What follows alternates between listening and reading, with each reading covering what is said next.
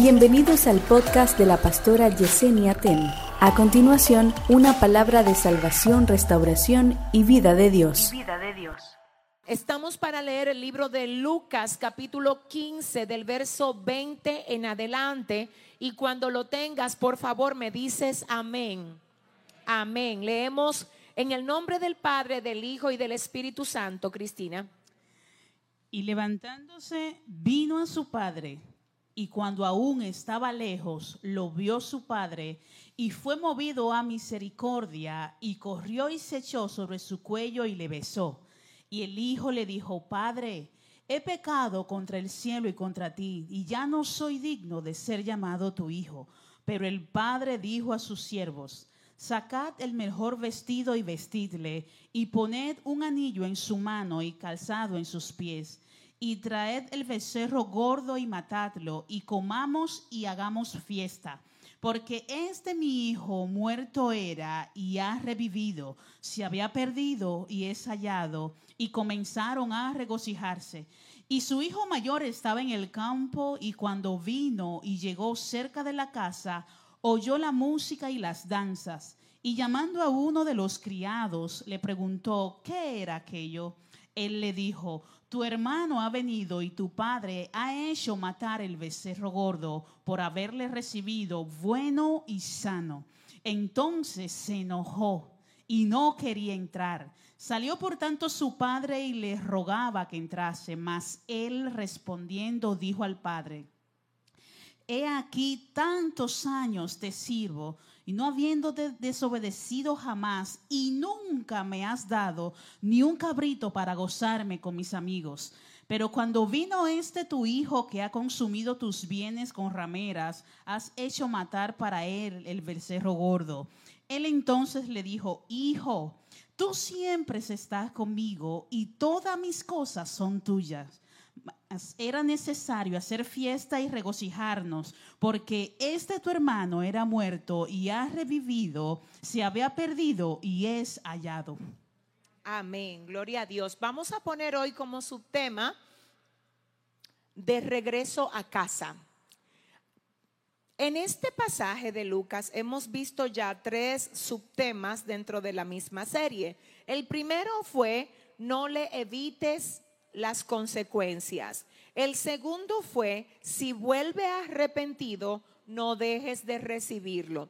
Hoy el tercero, y con este sí que vamos a terminar con la ayuda del Señor, es de regreso a casa. Amén. De regreso a casa. Miren, hay algo que yo quiero que notemos aquí y es lo que primero vamos a observar en la noche de hoy. Miren, si ustedes observan el verso 20, yo quiero que ustedes lo lean por favor otra vez conmigo para ver si juntos podemos notar algo que dice el pasaje ahí. Solo quiero que ustedes me ayuden a verlo. Miren, una de las cosas que nosotros estamos tratando de lograr aquí con ustedes es que ustedes aprendan a sacarle todo, todo toda la sustancia que tiene la palabra de Dios.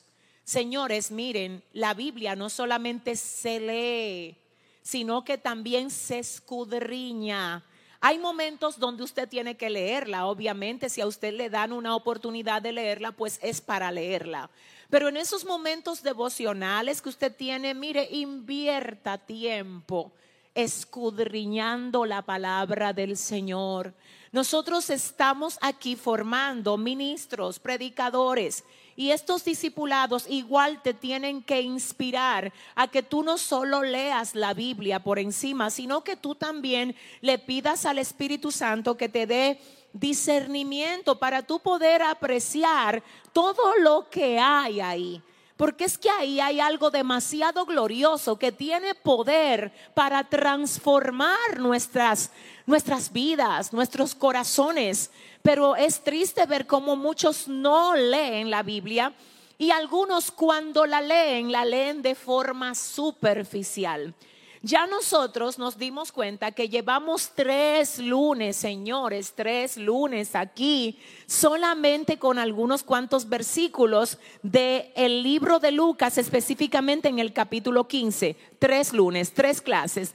Y ustedes van a ver cómo en cada versículo de este capítulo que nos resta ver, igual, hay un océano de sustancia y ese es mi deseo para ti en el nombre de Jesús.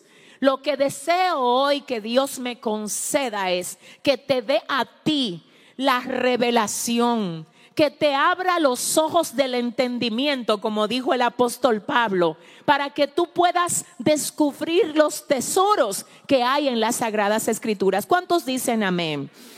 Dicho esto, yo quiero que volvamos a leer, Cristina, el verso 20. Por favor, vamos a ver ahora sí, con un espíritu de, revelación en la palabra del Señor. Léalo usted también con nosotros. No deje que ella lo lea solo. La gente que está en casa, si puede hoy no solo vernos, sino también buscar su Biblia, tener su libreta de apunte ahí para que usted también reciba esta, esta impartición de revelación que sé que el Señor va a derramar sobre cada uno de nosotros. Busque su Biblia no solamente esté ahí mirando, no, busque su Biblia, busque su libreta y gócese con nosotros en el nombre del Señor. Y levantándose vino a su padre. Y cuando aún estaba lejos, lo vio su padre y fue movido a misericordia y corrió y se echó sobre su cuello y le besó. Ok, observemos esto. Dice el verso 20, y levantándose vino a su padre, y cuando aún estaba lejos, lo vio su padre y fue movido a misericordia, y corrió y se echó sobre su cuello y le besó. Hay algo aquí que yo quiero que ustedes observen. ¿Recuerdan cómo el hijo pródigo dijo, estando allá frente a los cerdos, yo voy a ir, yo voy a volver? Y dice que él entonces, después que dijo, voy a ir, se levantó y fue. Ahora el verso 20 dice que, oiga, levantándose, vino a su padre. Y cuando aún estaba lejos, lo vio su padre y fue movido a misericordia. Y corrió y se echó sobre su cuello y le besó. Hay algo aquí importantísimo. Quiero que ustedes por favor lo reciban. El hijo pródigo no solamente dice, voy a volver para estar ahí físicamente. Recuerden que no, no, no solamente se trataba de volver y llegar a la casa físicamente. No, señores. Se mudó físicamente porque primero se mudó espiritualmente. Igualmente, cuando estaba en la casa de su padre, aunque estaba ahí físicamente, ya se había mudado de ahí espiritualmente. Y por haberse mudado de ahí espiritualmente, era que no podía valorar lo que tenía internamente. Tenía casa, tenía hermano, tenía papá, tenía cobertura, tenía cuidado, tenía provisión, pero él entendía que estar fuera de ahí era mejor. ¿Por qué podía él sentirse así? ¿Cómo va a ser si cuando llovía no se mojaba? Si cuando hacía frío lo abrigaban. Si moralmente él estaba bien representado, pero estaba mudado de ahí. Aunque se encontraba ahí físicamente. Dios, Padre, ¿sabes que así mismo hay muchas personas que están físicamente en un lugar? Pero espiritualmente están en otro. Y tú no vas a poder apreciar todo lo que el lugar en el que tú estás te da si tú todavía estás donde tú estabas antes. O si tú estás ahí físicamente, pero quieres estar en otro lado. Es ahí donde personas que están contigo físicamente en el lugar están recibiendo lo que tú no recibes. Están aprovechando como tú no aprovechas. Y luego incluso tú dices, ¿y por qué que aquel crece? Porque está conectado con el lugar donde el Señor lo plantó. Mientras tú, aunque estás ahí físicamente, realmente no estás ahí. Ayúdame. Espiritualmente. Entonces, ¿qué pasa con esto? Aleluya. Escuche. Desde siempre nosotros hemos dicho, la gente no se descarría de la noche a la mañana. Lo primero que se descarría no es el cuerpo, lo primero que se descarría es la mente. Y la mente, escuche lo que pasa, gloria a Dios. La mente se convierte como la que te da las directrices. Por eso los pensamientos son tan valiosos, por eso, por eso debes de filtrarlos. Por eso dice la palabra del Señor que debemos de llevar cautivo todo pensamiento a la obediencia de Jesucristo. ¿Por qué? Porque todo lo que es acción hoy, aunque tú no lo creas, primero fue un pensamiento. Sea bueno o sea malo, tú primero lo pensaste. De hecho, hay muchas cosas por las que hoy tú te lamentas, que si cuando te visitaron aquí, tú la hubieses echado fuera, tú no la estuvieras lamentando hoy. De hecho, hay cosas que ahora mismo el enemigo te está mandando a esa mente como un radar. ¿Tú sabes para qué? Para que tú te desenfoques, para que tú hagas lo incorrecto. Pero este es tu escenario y es tu, tu oportunidad para tú decirle al enemigo, es que ya yo no soy el de ayer es que no soy igual, es que era antes que tú me movías de aquí para allá, de allá para acá, no soy. Ah, Padre, ya yo no soy el mismo, no soy igual. Entonces, ¿qué pasa con esto? Déjame preguntarte, ¿qué hay en tu pensamiento? No me quiere. Pregúntale a tu vecino, dile, ¿qué, qué hay en tu pensamiento? Déjame ver, déjame ver, déjame ver. Si lo que hay en tu pensamiento tú le das rienda suelta, en un mes tú vas a sentirte muy agradecido de Dios por todo lo que va a salir de ti. O tú vas a estar llorando y diciendo, ay Señor, perdóname, ¿qué fue lo que yo hice? ¿Qué hay en tu pensamiento? El hijo pródigo tenía en el pensamiento, hice a malgastarlo de él, se fue y mire cómo le fue. Y lo peor de esto es lo siguiente, escuche algo, escuche algo. Cuando la gente se le muda el pensamiento, es muy difícil que usted pueda traerlo. Ayúdame, Padre. Ayúdame, Padre. Ustedes no han visto personas que toman una decisión incorrecta y tú te sientas hablar con ellos y tú incluso le hablas de las consecuencias y ellos no te lo reciben. Adora. ¿A quiénes les ha pasado? A mí me ha pasado. Y usted dice, Dios mío, pero escúchame que por tu bien, escúchame, mira, sal de ahí, despierta. Eso no funciona así. ¿Sabe por qué? Porque ellos tienen que ir y vivirlo. Es que debe de haber un despojo, como despojaron, es que alguien tiene que oír. Es que alguien tiene que oír. Es que son las consecuencias las que te hacen volver en sí. Y esto fue lo que pasó con el hijo pródigo. Pero estamos en el verso 20 ahora, donde igual él estaba cuidando cerdos, apacentando cerdos, pero volvió y se mudó. Ay, se levantó. Fíjese que cuidar cerdos era un trabajo de gente inmunda. Los hijos no, mire, no se dedicaban a cuidar cerdos. Mire donde el diablo lo tenía. Pero sin importar dónde Satanás lo tenía, él dijo, me voy a levantar de aquí. Este no es mi lugar. Este no es mi lugar. Y yo vengo a hablar con alguien que quizás el enemigo le ha dicho, tú no te vas a poder levantar de aquí. Mira cómo te tengo. Miren lo que te tengo. Yo te vengo a decir hoy que no importa en el hoyo que tú te encuentres. Si tú decides levantarte, el Padre va a correr a recibirte porque Él es Padre de misericordia. Y si usted lo cree, dele un mejor aplauso al Señor de ahí. ¡Wow! Diga conmigo la importancia del pensamiento. Wow. El verso 21 dice, y él le dijo, Padre, he pecado contra el cielo y contra ti. Ya no soy digno de ser llamado tu hijo. ¿Qué es lo que primero hace una persona arrepentida? Reconoce su falta no justifica su falta. Una de las características que tienen las personas que solo sienten remordimiento es que buscan un por qué hicieron lo que hicieron. Sí, no, yo lo hice, pero eso fue que tú me provocaste. Sí, no, es verdad, yo lo hice, pero yo no soy el único que lo hago. ¿Por qué? Porque el que está sintiendo remordimiento dice, sí lo hice, pero quiere escudarse y justificarse. Pero el que está arrepentido no busca. Ay, no busca justificarse. Solamente piensa en el daño que le hizo a otro. Y toma una postura, oiga bien, de quebrantamiento como la que tomó el hijo pródigo aquí. Te digo algo, es fácil justificarse es de valientes admitir que te equivocaste. Voy a repetir eso. Cualquiera sabe buscar culpable, echarle la culpa al otro. Ahora yo admiro a aquellos que dicen yo me equivoqué, no lo hice bien, no sé lo que me pasó, no vuelvo a hacerlo y realmente se apartan. La Biblia dice el que confiesa su pecado y se aparta, alcanza, que alcanza.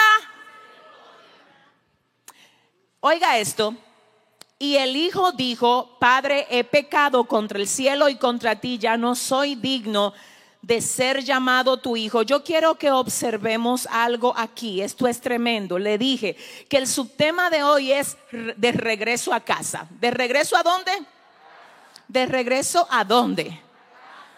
No era lo mismo estar en casa que estar por allá cuidando cerdos y por allá, en una aldea que no era la de él, donde no había un papá que lo supervisara donde no había un padre que lo cubriera. Necesito que oigas, el padre no solo abraza, sino que también corrige.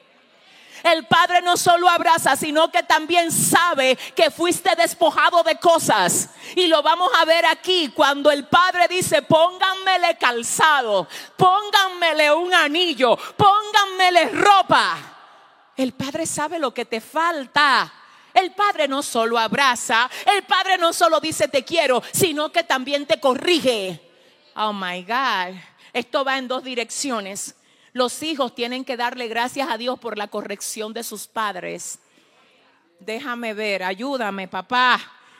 Los hijos, escuche esto, que tienen papá y que tienen mamá que los corrigen son privilegiados. Cuando un padre deja de corregir a su hijo, perdió la esencia de papá.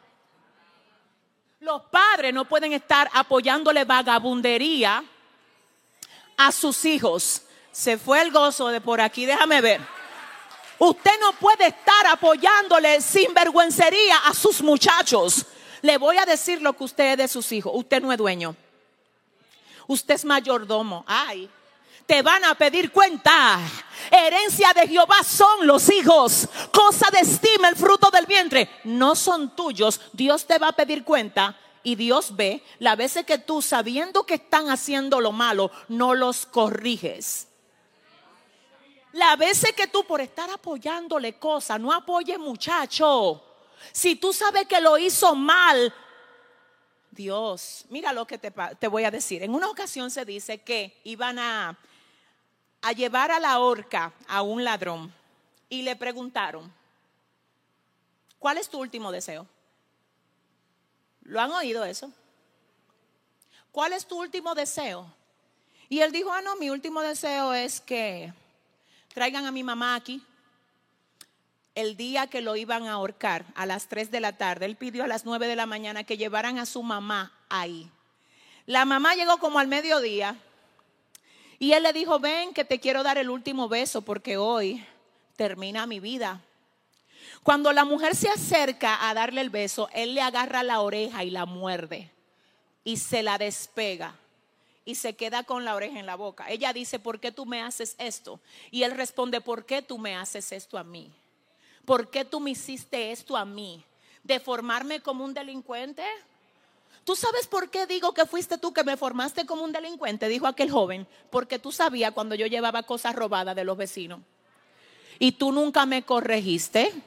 Porque tú me viste cuando yo me pervertí, cuando amanecí en la calle, tú nunca me cerraste la puerta para yo aprender consecuencias cuando yo me quedara afuera. Porque tú sabías, es que tú sabías, ay papá, alguien está aquí. Dios, ayúdame. Mire, le voy a decir algo. ¿Por qué será que Dios, yo no sé lo que Dios quiere hacer en tu casa, parece que viene gloria para tu casa? Parece que Dios, mira, va a traer Dios gloria para tu casa, que la quiere ordenar como la está ordenando a través de esta serie. Dile a tu vecino, viene gloria para tu casa. Dile, prepara tu casa, que viene gloria para tu casa. Hay alabanza, alabanza. Pero oiga algo, la gloria no viene si no hay orden. Primero el orden, después la gloria. Usted sabe algo, mucha gente está pidiendo, Señor, manda gloria, cuando el Señor está diciendo, organízame la casa. Que cuando tú me organices la casa, yo mando mi gloria a tu casa. Orden en la casa, orden en la casa. Escuche algo, mire, le voy a decir, yo quiero ahora, Dios mío, identificarme con los hijos que están aquí, jóvenes, adolescentes, incluso adultos que están siendo aconsejados por sus padres. A veces los padres no nos dicen las cosas como nosotros queremos que la digan. A veces incluso la dicen de forma ofensiva. Pero entiende algo, muchas veces ellos no tienen la formación para decirlo como tú quieres que lo digan. Pero como sea que te lo digan, te lo dicen desde la base del amor. Porque quieren lo mejor para ti. Y porque así como los hijos fueron asignados a los padres, igual los padres fueron asignados a los hijos. Es por esto que la Biblia dice que nosotros debemos de honrar a nuestro papá y a nuestra mamá. Escúchalo, escúchalo. Y te voy a decir algo. Mira, incluso, tengo que hacer un paréntesis, cuando seas tú que le tengas que dar algún consejo a ese papá o a esa mamá, porque lamentablemente cuando Dios te rescata, te lava, te sana, te endereza, y tus padres no han tenido el encuentro con Dios que has tenido tú, incluso cuando tú tengas que ser la persona que le lleva una palabra a ellos, hazlo con cuidado, con respeto. Porque el hecho de que tú sepas cosas que ellos no saben no te da legalidad de faltarle respeto a ese papá y a esa mamá. Si es para el Señor el aplauso, si es para el Señor el aplauso, escucha esto, está fuerte lo que voy a decir aquí. No, dile a tu vecino, abróchate el cinturón. Oye esto, quiero que anotes esto. Lo que Dios te dio tiene que honrar al Dios que te lo dio. Lo que Dios te dio tiene que honrar al Dios que te lo dio. Me voy a parquear en un punto sensible altamente para el pueblo cristiano evangélico. Me voy a posicionar en un punto sensible de lo que es la fe cristiana y lo voy a hacer con toda responsabilidad y con toda autoridad. Escuche algo, mire, escúcheme. La salvación es individual. ¿Cuántos lo saben? Dios no tiene nietos. No que yo estoy salvo porque mi mamá es cristiana. ¿Quién le dijo a usted eso? No, la salvación es individual. La palabra del Señor dice, oiga lo que dice, con el corazón se cree para justicia, con la boca se confiesa si confesares con tu boca que Jesucristo es el Señor, no dice si tú, si tu mamá confiesa por ti, tu mamá no puede confesar por ti. Si la pastora que te ama y que te saluda, que te abraza, confiesa por ti, no, Señor, yo no puedo confesar por ti. Tienes una boca, tienes que confesar tú a Jesucristo. Es tu corazón, el tuyo, el que Él quiere yo oro por ti, pero la decisión de si tú le sirves o no es tuya. Entonces llevemos esto a la casa. Quiero que Dios me ayude. En tu casa lo primero que tú tienes que dar es buen testimonio. En tu casa. A veces tú estás esperando ver resultados que no son coherentes con tu conducta. Y tú estás esperando que algunas cosas cambien cuando realmente quien tienes que cambiar eres tú para que esas cosas cambien, tienes que tener una conducta coherente. Corregir muchacho no es herirlo, no es matarlo, no es destruirlo. De hecho, dice la palabra, Padre, no destruyan a sus hijos. Ay, no lo destruyan. Que tienen un corazón. Ay, acuérdate cuando tú tenías su edad. Ellos no han llegado a la edad tuya. Tú sí vienes de tener la edad de ellos. Compréndelos. Compréndelos. Padre, no destruyan a sus hijos. Entonces, ¿cómo estamos nosotros actuando? ¿Cuál es el testimonio que tenemos frente a nuestros hijos y frente a nuestras parejas? ¿Cómo está nuestro testimonio con nuestros hermanos? Con los padres, ¿cómo está el testimonio que cómo te pareces al siervo que viene aquí a los discipulados? De ese siervo yo estoy admirada porque aquí hay unos siervos que eso es gloria a Dios, santo, aleluya. Yo lo que quiero saber es que cómo está, que cómo está tu, tu reporte en la casa, que, que, dicen de ti en la casa. ¿Tú sabes lo que me han dicho familia de la gente que está aquí? A mí me han llamado gente de la casa de alguno de ustedes a decirme, pastora, pero después que mi esposo, mi esposa, mi hijo está congregándose, ha dado un cambio. Mire, que la gloria sea del Señor. Y por eso es que cuando tú lo invitas viene. Pero que cómo no van a venir si tú eres el mensaje que camina. Si le va a dar un aplauso al Señor. Dile a tu vecino que cómo está tu testimonio en tu casa. Yo quisiera hablar con tu esposa, la sierva tuya, la, la sierva tuya. A ver qué tan buen esposo tú eres. ¿Cómo te harán esos informes tuyos, siervo, varón del Señor? Mujeres, quiero escuchar a sus maridos. No, se puso agria, se puso agria la piña. Quiero escuchar. Mire, diga conmigo, tengo que cuidar mi testimonio. Número dos, escúcheme, escuche, esto está bueno, escúcheme.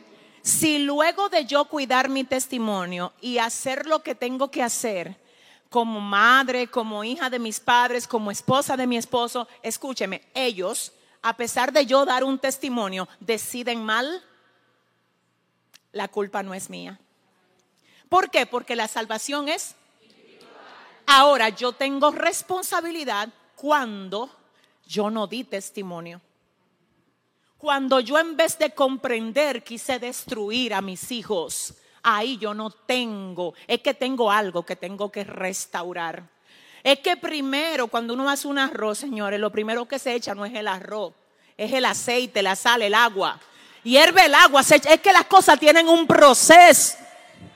Es que tú quieres cosas para lo que tú no estás sembrando. Es que hoy el Señor te viene a decir, cámbiame la siembra para que tu cosecha sea como diferente. Entonces vamos a ver, vamos por el punto número dos. Primero es dar qué? Testimonio. Lo segundo, ¿usted cree que este hijo pródigo se fue porque el papá no le daba testimonio? Se lo daba el testimonio, pero él como quiera se fue. Ahora, ¿por qué volvió? Él sabía que en la casa de papá la cosa eran diferente. Entonces, como la autoridad de la casa es papá, usted tiene que saber que aquello en lo que usted es una autoridad tiene que representar en el lugar donde usted tiene al Señor. Voy a, a repetir esto. Escucha acá. El hijo pródigo dijo, ok, me fui, vuelvo a la casa de papá. Papá me ha dado testimonio. Ay, Dios mío. Yo puedo volver a papá, Él no me va a destruir. Ay, no me va a destruir. Él me abraza. ¿Recuerdan? La semana pasada, si vuelve arrepentido, no dejes. Ahora bien, escucha esto, y esto es lo número tres, escúchame. Todo lo que Dios te dio, tiene que honrar al Dios que te lo dio. ¿Y qué significa esto? Escucha lo que te voy a decir. La autoridad de la casa es papá y es mamá. La autoridad de la casa no es el hijo. Te voy a decir por qué. Porque primero que nada, eso es orden bíblico. La autoridad de la casa es el esposo antes que la esposa. Amén. La autoridad de la casa es papá y mamá. Pero ¿sabe lo que está pasando en muchas casas? Que se hace lo que el hijo le da la gana. Déjame moverme para acá se hace lo que el hijo le da la gana y no hay un papá que le diga que las cosas no son así aquí. Yo no te tengo que ofender que las cosas no son como a ti te dé la gana. ¿Por qué? Porque aquí hay autoridad. Donde no hay autoridad hay un desorden. Por eso es que hay un desorden en tu casa. Ahora, cuando hay desorden, no es que tú te tienes que morir en el desorden. Déjame ver dónde está el desorden y yo voy a establecer orden que voy a ver dónde hay desorden y voy a poner orden. Ay, Dios mío, ¿con quién estoy hablando aquí? ¿Quién es la autoridad de la casa? Déjame ver, le voy a decir algo. Dios te va a pedir cuenta por el modo como tú estás manejando tu casa, por el testimonio que le hayas dado a tu familia. Si luego de ahí tu hijo se descarrió, tu hija se descarrió, tu pareja no quiere congregarse, el Señor no te lo va a facturar porque tú cumpliste con tu parte. Pero cuando no hay orden en tu casa, Dios te va a facturar el desorden que hay en tu casa. Quiero que oigas, aunque tu hijo tenga 30 años, si vive contigo, no puede hacer lo que le dé la gana en tu casa. Dios, ¿tú sabes por qué tú pagas la renta ahí? Por la provisión que viene de Jehová para ti. Entonces te voy a decir una cosa, yo te tengo que respetar, la salvación es individual. Si tú no te quieres congregar, yo solamente voy a orar por ti. Pero esa es tu decisión. Ahora tú vas a respetar mi autoridad en la casa. En mi casa donde Jehová paga la renta no se escucha música inconversa. En mi casa donde Jehová paga la renta no permito que, que el hijo porque es mayor de edad se tranque con la novia en la habitación. No, pero dile al que te queda al lado, ¿y qué es esto? Díselo con autoridad, dile, pero ¿y qué es esto? Ah, no, dije que ya yo soy mayor de edad. Usted mayor de edad, pues múdese de mi casa y vaya a hacer todo lo que usted quiera a otro espacio, porque mi casa y yo, oh my God, mi casa y yo. Ayúdame, papá.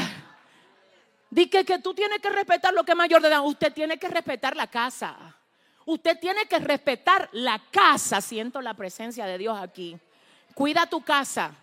Cuida tu casa. Cuidado con la gente que va a tu casa a bochinchar de los hermanos de la iglesia. No lo acepte. Tu casa no es sede de... Siento a Dios. No es sede de bochinche, no es sede de chisme. Se te meten esos espíritus y por la palabra te revelo que todo lo bochinchero le cae lepra se mete ese espíritu a tu casa y tú después, ¿por qué será que yo no avanzo? Porque te falta ordenar la casa. Dale la mano a tres personas y dile, ordena la casa. Dile que ordene tu casa, dice el Señor. Mire, le voy a decir, esto está fuerte, ayúdame Espíritu Santo. No, que yo, yo con mi vida hago lo que me dé la gana, sí, pero no en mi casa. Todo lo que no honre a Dios en mi casa, no, es que no.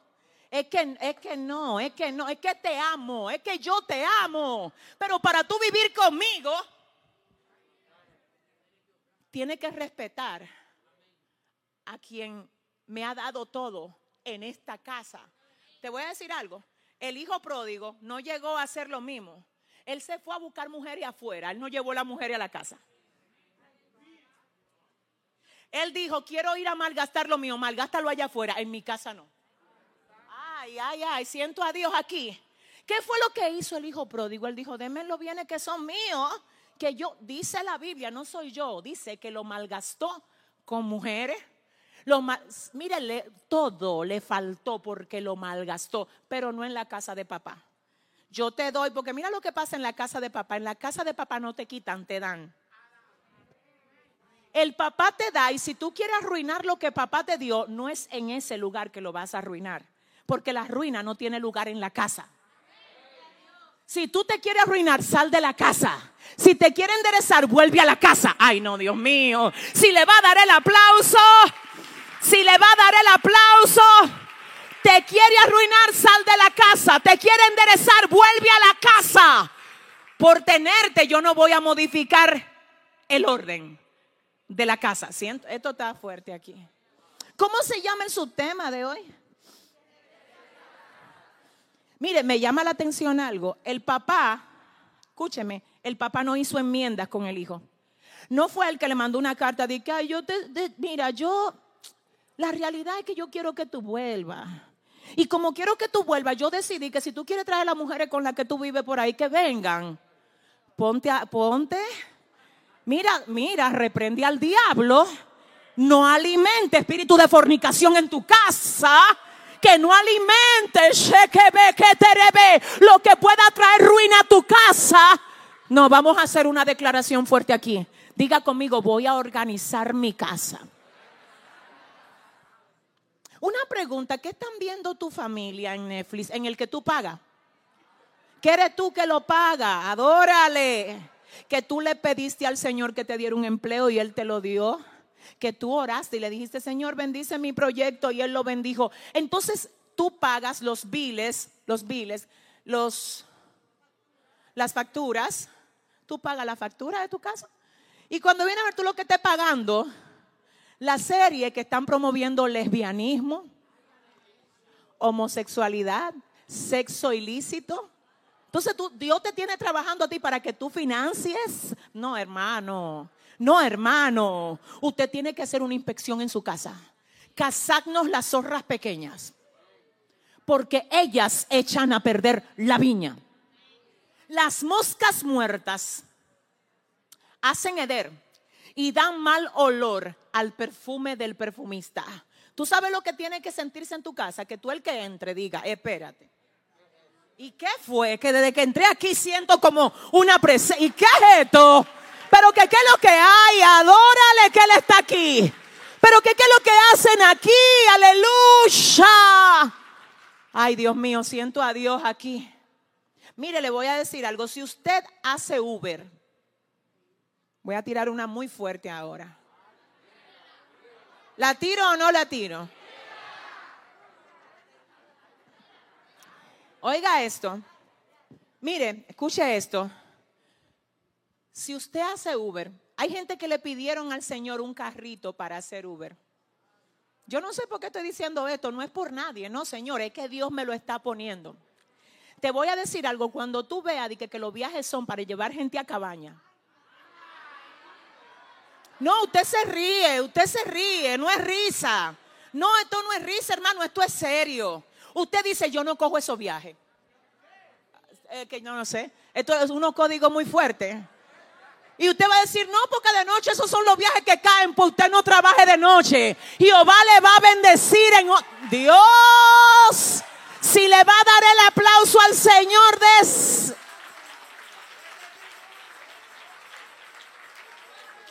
Sí, y le voy a decir algo, unja su vehículo, unja su casa, unja su negocio, unja lo que Dios le dio a usted. Lo suyo tiene que honrar al Dios que se lo dio.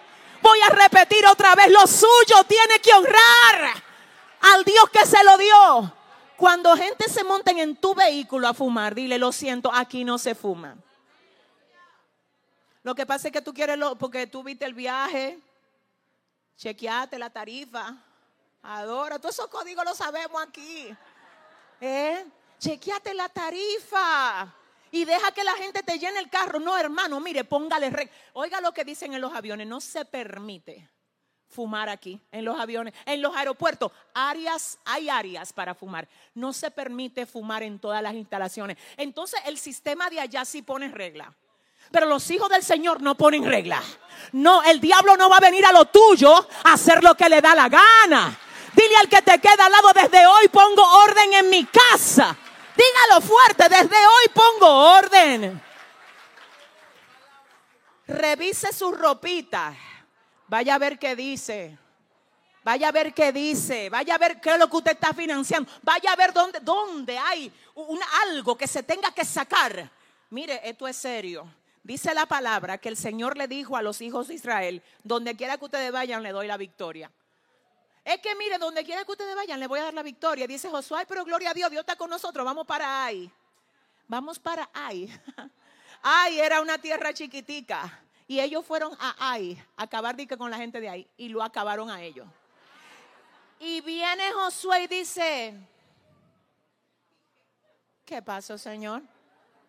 Porque tú dijiste, es que fue que tú dijiste que tú nos ibas a dar la bendición y la victoria donde nosotros lleguemos. Y el Señor dice, lo que pasa es que hay anatema entre ustedes. Ay, Dios mío. Hay uno que cogió del anatema y cogió oro, cogió un manto babilónico. Yo no quiero eso en mi territorio, donde gobierno yo. Siento a Dios. Padre, ayúdame. Dios mío, ayúdame. Escúchame, atrévete a agarrar la escoba espiritual. Limpia desde tu closet hasta tu celular. Si le va a dar el aplauso al Señor. Si le va a dar el...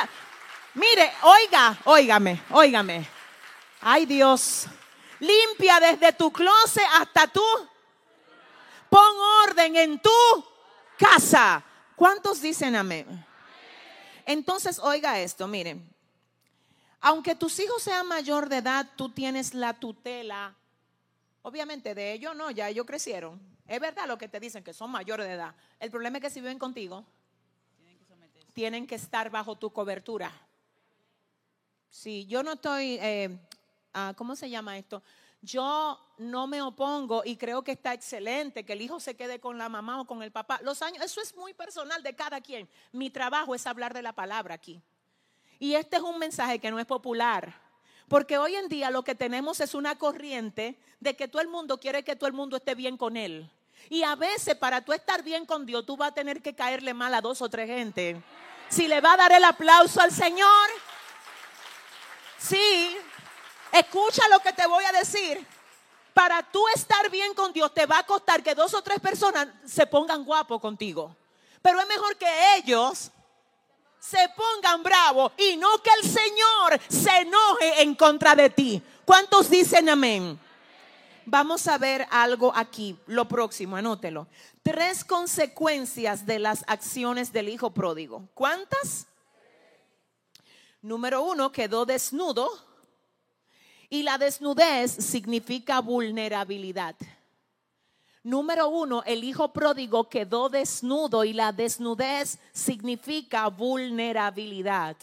Número dos, me avisas, por favor. Número dos, ok. Número dos, quedó sin anillo. Número dos, quedó sin anillo. Y el anillo representa autoridad. Ay Dios. El anillo representa qué? Autoridad. Número tres, quedó descalzo. Quedó descalzo. Y los zapatos representan herencia. Muy fuerte esto. Número uno, quedó desnudo. La desnudez significa vulnerabilidad. Número dos, quedó sin anillo y el anillo representa autoridad. Número tres, quedó descalzo y los zapatos representan herencia. Ajá. Entonces, ¿qué pasa con esto? Primero quedó desnudo. Quedó desnudo. Recuerden que no es una desnudez literal. No fue que él apareció a la casa de su papá sin tener ningún... Es que la ropa que tenía no era la que le correspondía. O sea que tú puedes tener ropa, pero no la que te corresponde tener. El vestido que tú tienes en el mundo espiritual es un vestido de hijo. Y cuando el enemigo te ve esa ropa, hace que en el mundo espiritual a ti se te respete. Una de las cosas que hablábamos ayer en el segundo mensaje fue que a José, ¿qué fue lo que le quitaron los hermanos? ¿Por qué tú crees que siempre el enemigo te quiere dejar sin ropa? A José le quitaron la túnica, pero aquí dice la palabra que el hijo pródigo cuando llega a su posición, otra vez hay que ponerle ropa. ¿Sabe por qué? Porque el enemigo le molesta verte vestido como tú estás. Y no estoy hablando de la cartera, ni de la chaqueta, ni de... No, no es eso. Es que las marcas que nosotros usamos aquí no son las marcas de allá. Es que son marcas que ceden. Es que son marcas que trascienden. Dile al que te queda al lado, tengo ropa de hijo. ¿Dónde está la gente que tiene ropa de hijo aquí? Ropa de hijo. Ay, Padre. ¿Sabes por qué? Porque el Señor no solo nos lavó, nos limpió, nos rescató, sino que también nos puso ropa de hijos. Y aquí tenemos el caso del hijo pródigo, donde vemos que él quedó, ¿cómo fue que quedó? Desnudo. Y la desnudez significa que ¿Qué más significa vergüenza? ¿Qué más significa miseria? ¿Qué más significa despojo? Fuerte, fuerte. Dos, quedó sin anillo. Ya lo tienes, ¿verdad? El anillo representa autoridad. Es decir, que él tenía autoridad y perdió la autoridad. Oh, por Dios. Tú sabes lo que el enemigo quiere, es que él dice, ¿qué es lo que tú quieres? Placer. Te voy a dar placer a cambio de tu autoridad. Espíritu Santo. Porque que cuando tú rechazas cosas que a la carne le gustan, tú tienes autoridad? Porque tú te conviertes en autoridad de lo que tú vences. Ah, por Dios. Tú te conviertes en la autoridad de lo que tú vences y lo que te vence a ti se convierte en autoridad tuya. Entonces, ¿qué pasa cuando tú estás deseando algo, pero no te rindes a eso, sino que en vez de eso tú oras y reprendes, tú eres la autoridad? El enemigo te reconoce como autoridad. ¿Tú crees que él no sabe que te lanzó el dado? Que si tú crees que él no sabe que te puso el pensamiento, él lo sabe. Y él también sabe cómo tú te quedaste quieto. Él lo sabe. Él dijo, es que le voy a poner un escenario. Es que la tipita esa que lo hacía caer, se la voy a pasar por delante. Y ahí viene ese espíritu de Jezabel. Con un meneo en la cintura que usted dice, ¿y qué? ¿Y qué demonio es esto? ¿A quién le.? No, dígame, hermano, ¿por qué que vamos a hablar aquí? Es como que lo prepara el infierno y después te lo pone frente a ti. Tú dices, ¿pero dónde es que estaba metido? Satanás le da una cosa, unos brillos a la gente satánicos. No te estoy hablando de brillo espiritual ni de brillo de Dios. Que, tú veas a la gente y tú te quedes como un zambado. Y que, ay, ay, wow, qué lindo. Si le va a dar el aplauso al Señor, mire, esto, está, esto es terrible. Esto es terrible. Ahora te voy a dar un detalle. Dígale a su vecino, agárrete código ahora. Es un detalle lo que te voy a dar y quiero que no se te olvide nunca. Atención aquí, iglesia. Tú sabes que tú te convertiste en un problema para el enemigo cuando él arrecia la tentación contra ti. Cuando una tentación sube de nivel, te están mandando un mensaje en el mundo espiritual. Te están diciendo, te estamos cogiendo en serio. No, no está saliendo fácil.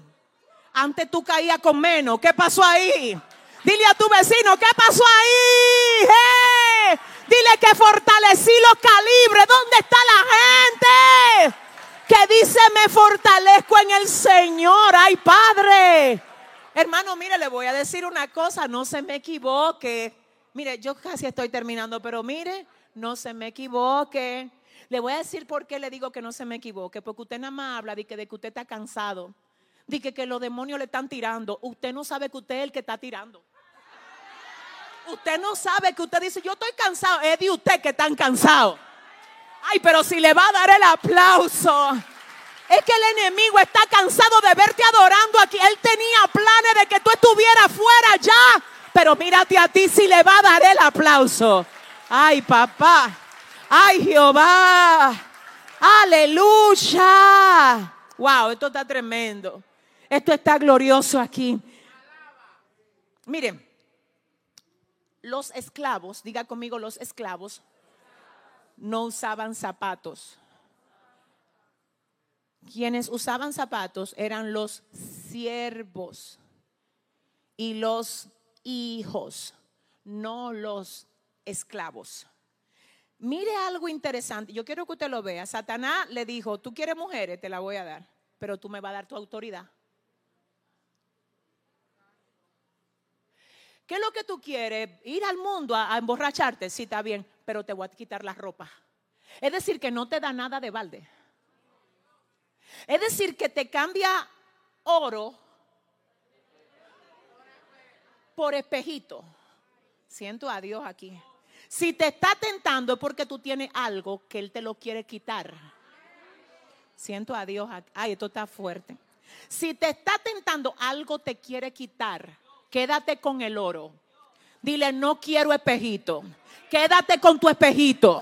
Eres tú el que va a tener que aguantar la presión de verme a mí en mi posición. Quédate con tu espejito. Si le va a dar el aplauso, allá. Si le va a dar el aplauso, tú eres que va a tener que aguantar la presión de verme en mí.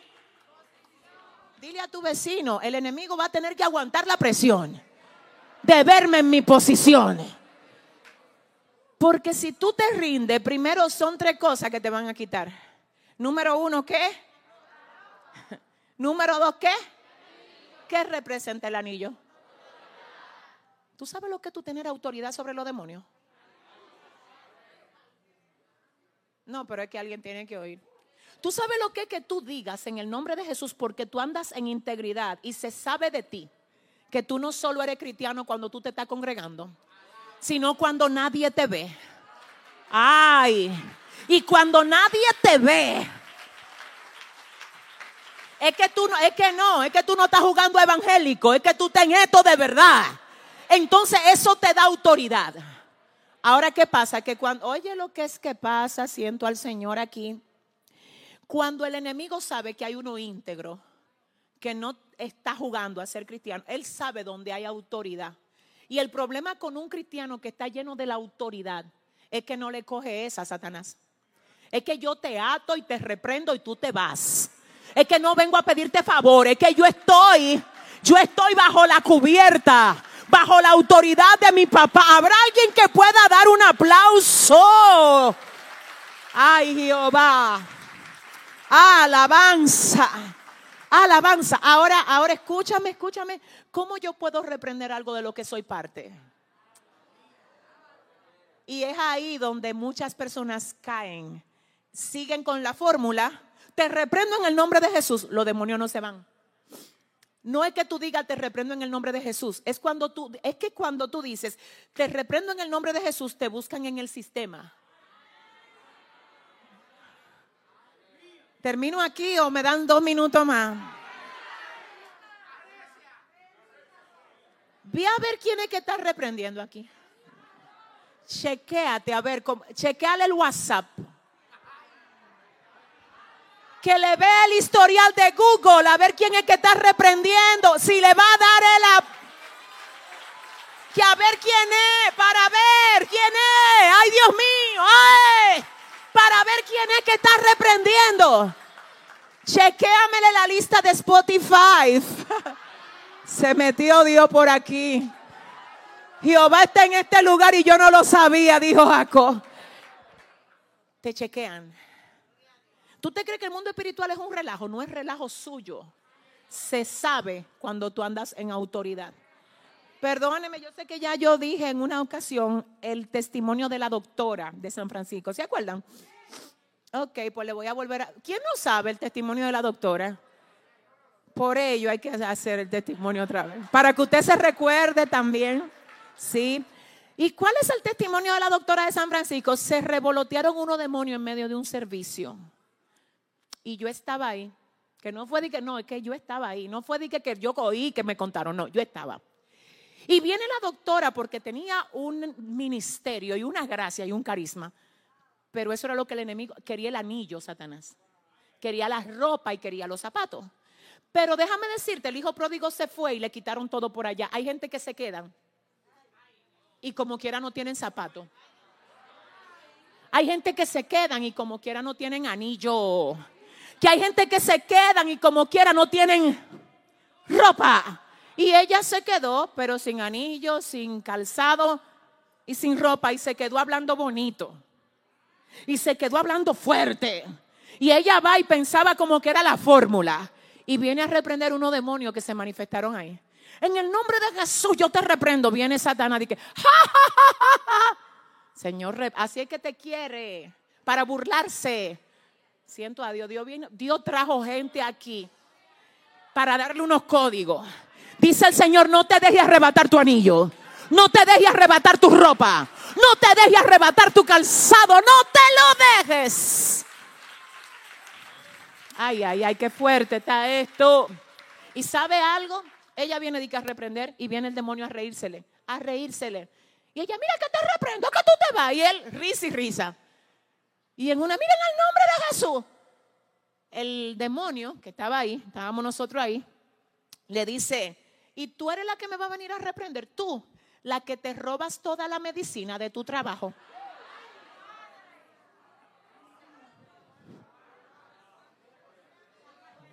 ¿Termino aquí o...? Ustedes me dijeron que sí. Yo sé que esa experiencia no la han tenido todos, pero si ella la tuvo, es porque el mundo espiritual es real. Y a veces tú crees que nadie te está mirando. Ay Dios, te voy a decir algo. Escúchame, Satanás no es omnipresente. El único omnipresente es Dios, el único. Ahora bien, Satanás tiene un reino organizado. El reino de las tinieblas es muy organizado. Él no es el que está, pero él tiene sus representantes. Cuidado con lo que tú haces cuando te devuelven de más.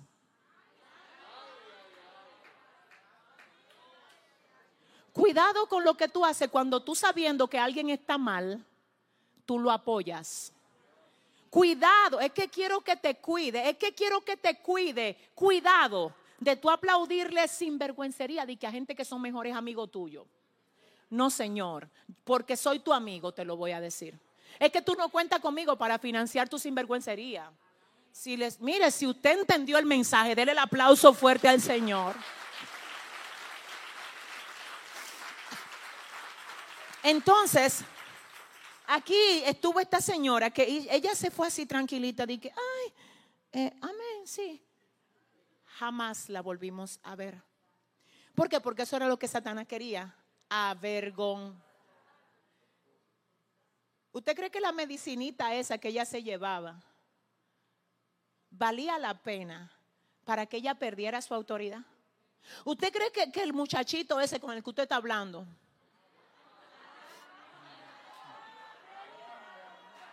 Ya, ya, me voy, me voy para acá, me voy para acá.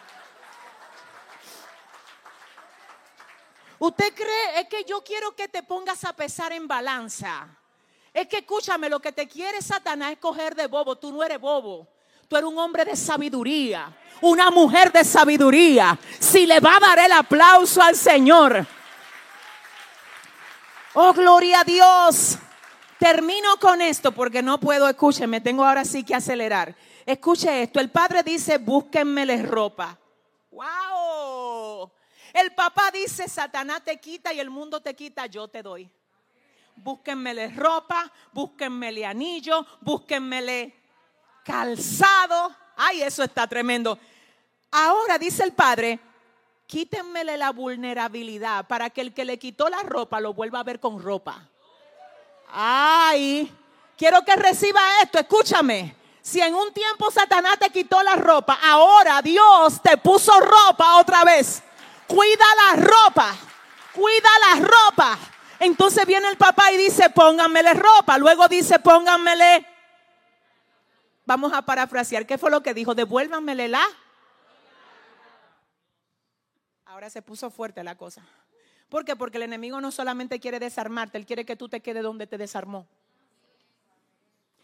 su éxito y su victoria no es solamente empujarte y que tú caigas, sino que tú te quedes caído. Pero cuando viene el Señor y te toma de la mano y te levanta y te devuelve lo que Él te quitó, y ahora Él sabe que aunque te quitó la autoridad, te la devolvieron. Que aunque en un tiempo anduviste sin ropa, volvieron a ponerte ropa y que ahora tú no eres esclavo, sino que te devolvieron los zapatos porque tú eres hijo y eres heredero. Muy bien. Entonces aquí hay un detalle y con esto sí, vamos a leer ese versículo, Cristina. Se había perdido y es hallado y comenzaron a regocijarse. Dos cosas dicen del hijo. Muerto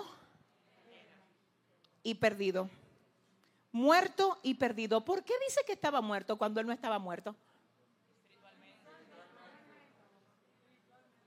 Espiritualmente, ¿cómo más? ¿Cómo más? Él no podía ser hijo en la condición que se encontraba. No había forma. Es decir, que hay cosas de ti que cuando tú estás en pecado, se mueren aunque tú sigas caminando. Y es ahí donde todo el mundo comienza a extrañarte y a decir, pero es que tú no eres así. Tú no eras así.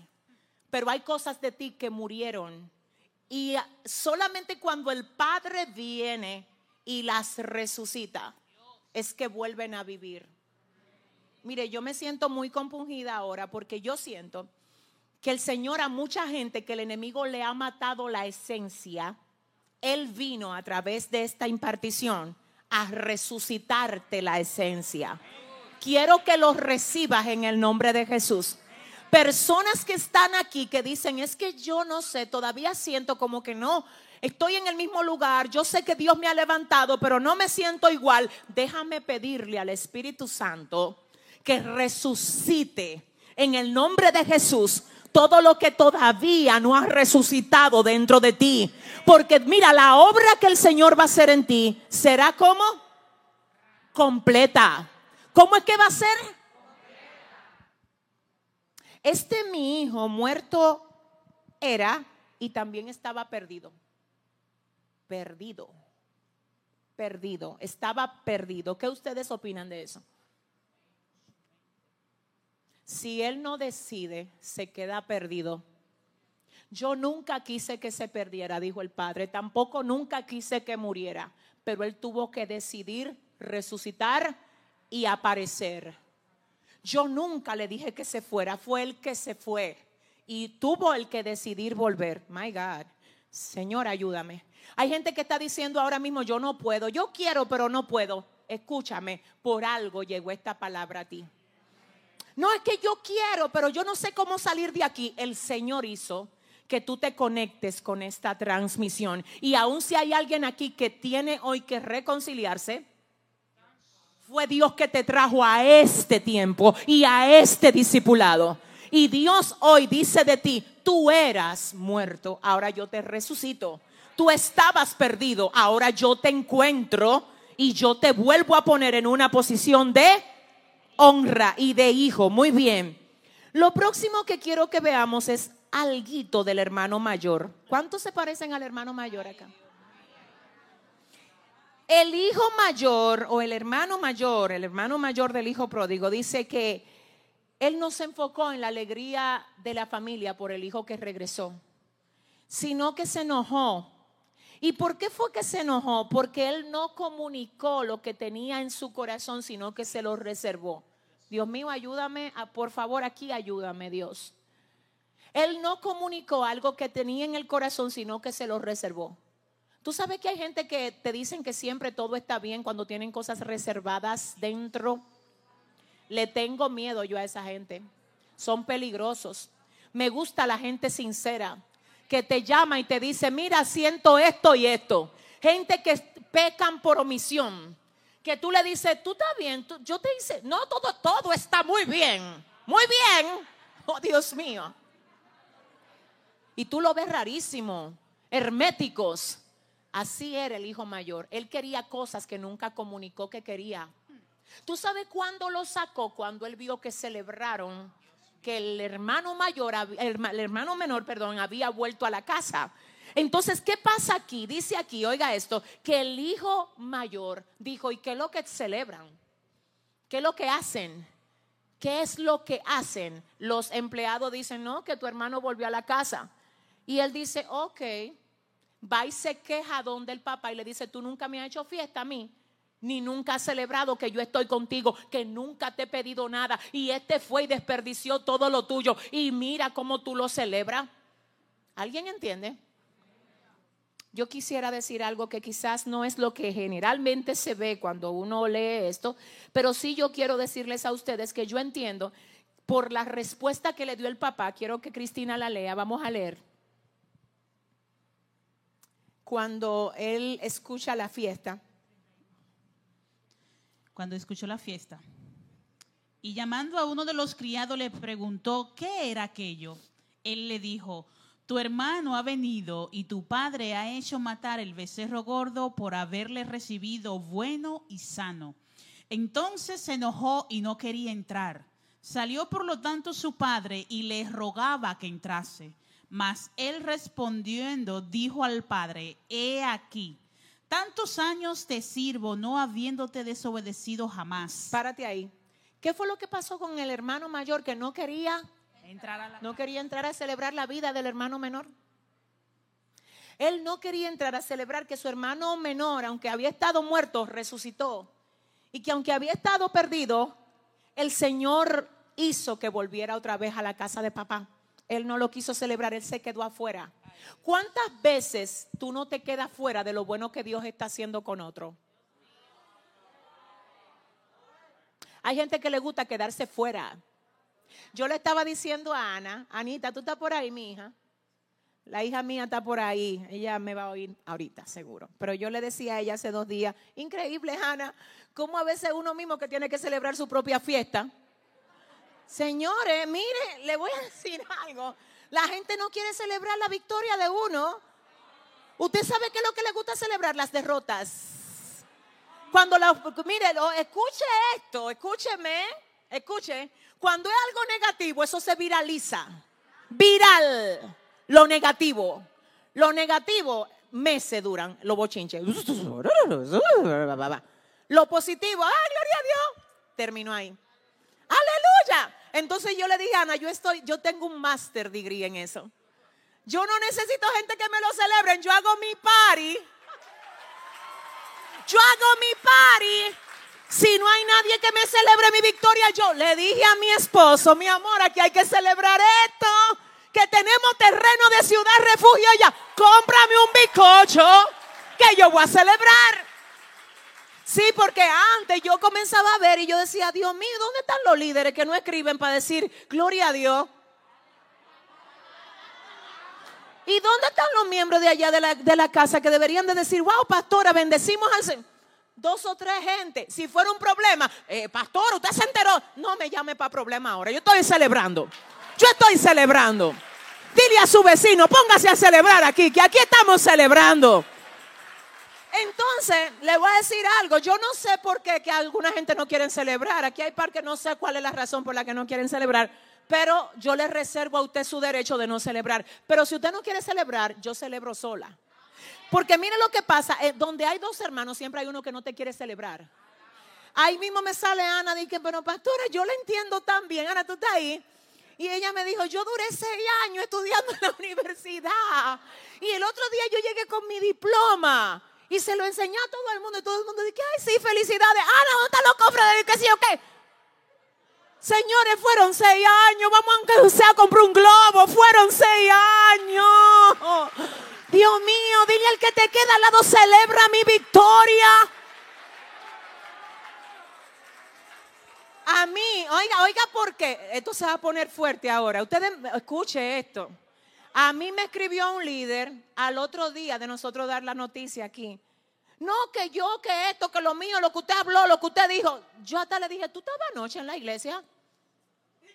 perdóname, yo, ¿tú, fuiste anoche al servicio. Sí, yo estaba allá atrás, yo. Pero manito, tú no, háblame de que aunque sea tú oíste que el Señor hizo un milagro con esto. Porque Dios mío, oiga, ¿cuál era el problema de aquí? Él no entró a celebrar porque él estaba muy pendiente de él. Así mismo hay gente que no está celebrando lo tuyo porque está muy pendiente de lo de ellos. Se fue. Déjame ver si de este lado queda, queda. ¿Alguien entiende? Escucha esto, escucha esto, escucha esto. Cuidado si tú eres lo que te quieren, que tú quieres que te celebren a ti y tú no celebras lo del otro. Ese era el problema del hijo mayor. Él quería fiesta para él, pero no quería fiesta por el otro. ¿Por qué que a ti te gusta que te reconozcan tanto y tú no reconoces al otro? Que por qué que tú no, es que escúchame, vamos a aprender a gozarnos en la fiesta del otro. Si le va a dar el aplauso al Señor, dáselo bien. Ay, papá, ¿qué fue lo que hizo el hijo mayor que no? Que no. El papá le dice, mi hijo, todo lo que yo tengo es tuyo. Aquí sí que de verdad. Todo lo que yo tengo es tuyo. Léelo, Cristina. Él entonces le dijo, tú siempre has estado conmigo y todas mis cosas son tuyas. ¿Usted cree que si todo lo que el papá tenía era del hijo mayor, no era él que tenía que hacer su propia fiesta? No, él estaba esperando que le hicieran fiesta a él, pero si todo es tuyo, a fiesta. Te voy a decir algo. La razón por la que mucha gente no se alegra de la fiesta del otro es porque ellos quieren que le hagan fiesta a ellos. Pero la razón por la que a ti no te han hecho fiesta es porque eres tú que tienes que armar tu propia fiesta.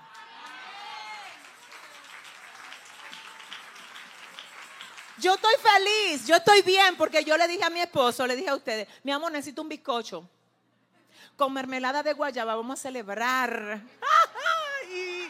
Vamos a celebrar. Yo sí. Yo celebré mi fiesta y voy a seguir celebrando porque el lunes comenzamos aniversario aquí. Ay, Dios mío, ponte de pie, iglesia. Dile al que te queda al lado que celebre mi fiesta, te dije. Y ahí mismo dile, Emma, yo voy a hacer mi propia fiesta y te voy a invitar. ¿Habrá alguien que tenga algo que celebrar? Cuidado si usted nada más celebra cumpleaños. La fiesta no es una vez al año que se celebra. No hay que esperar que llegue diciembre. Celebre que usted tiene familia. Celebre que Dios está con usted. Celebre que usted tiene una iglesia que lo ama. Ay, dale un aplauso fuerte al Señor. Celebra. Celebra. Vamos a orar, vamos a orar. Levanta tus manos. Padre, gracias te doy en el nombre de Jesús por habernos edificado otra vez. Señor, mira, wow, qué lindo tú eres, qué hermoso tú te mueves en medio de nosotros. Estamos agradecidos por esta nueva serie de bendición, de fortaleza, de edificación para el corazón de nosotros, pero asimismo para el corazón de nuestras familias. Señor, mira, ahora hemos recibido la palabra. Pon la actitud. Señor, mira, pon la actitud correcta en cada uno de nosotros para celebrar todo lo que tú haces en la vida de los demás para celebrar lo que tú haces en la vida de nuestros hermanos. Padre, y asimismo oro para que nadie nos quite la autoridad, para que nada nos quite el calzado, para que nada nos quite la ropa. Padre, ay Señor, si hay alguno que está muerto ahora viendo esta transmisión, así como estaba el hijo pródigo, vuélvelo a traer a ti. Gracias Señor. Espíritu Santo, rompe cadenas, rompe cadenas, rompe cadenas en el nombre de Jesús. Ahora Dios, rompe cadenas en el nombre de Jesús. Todo lo que ata la vida de este hombre queda quebrantado por el poder de la sangre de Cristo. Ahora, en el nombre de Jesús, en el nombre de Jesús Gracias por ello, Señor. Afírmalos en ti. Afírmalos en ti, Padre. Que puedan dar frutos dignos de arrepentimiento y que puedan, Señor, servirte con todo lo que tienen y con todo lo que son, Señor. Asimismo, afirma todo el que hoy ha dado este paso en las redes sociales. Padre, dales Dales la fuerza, papá. Dales la dirección. Sánalos. Ponle calzado. Devuélvele el anillo. Padre, ponle ropa. Levántales, levántales, levántales, levántales en el nombre poderoso de Cristo Jesús. Gracias Espíritu Santo.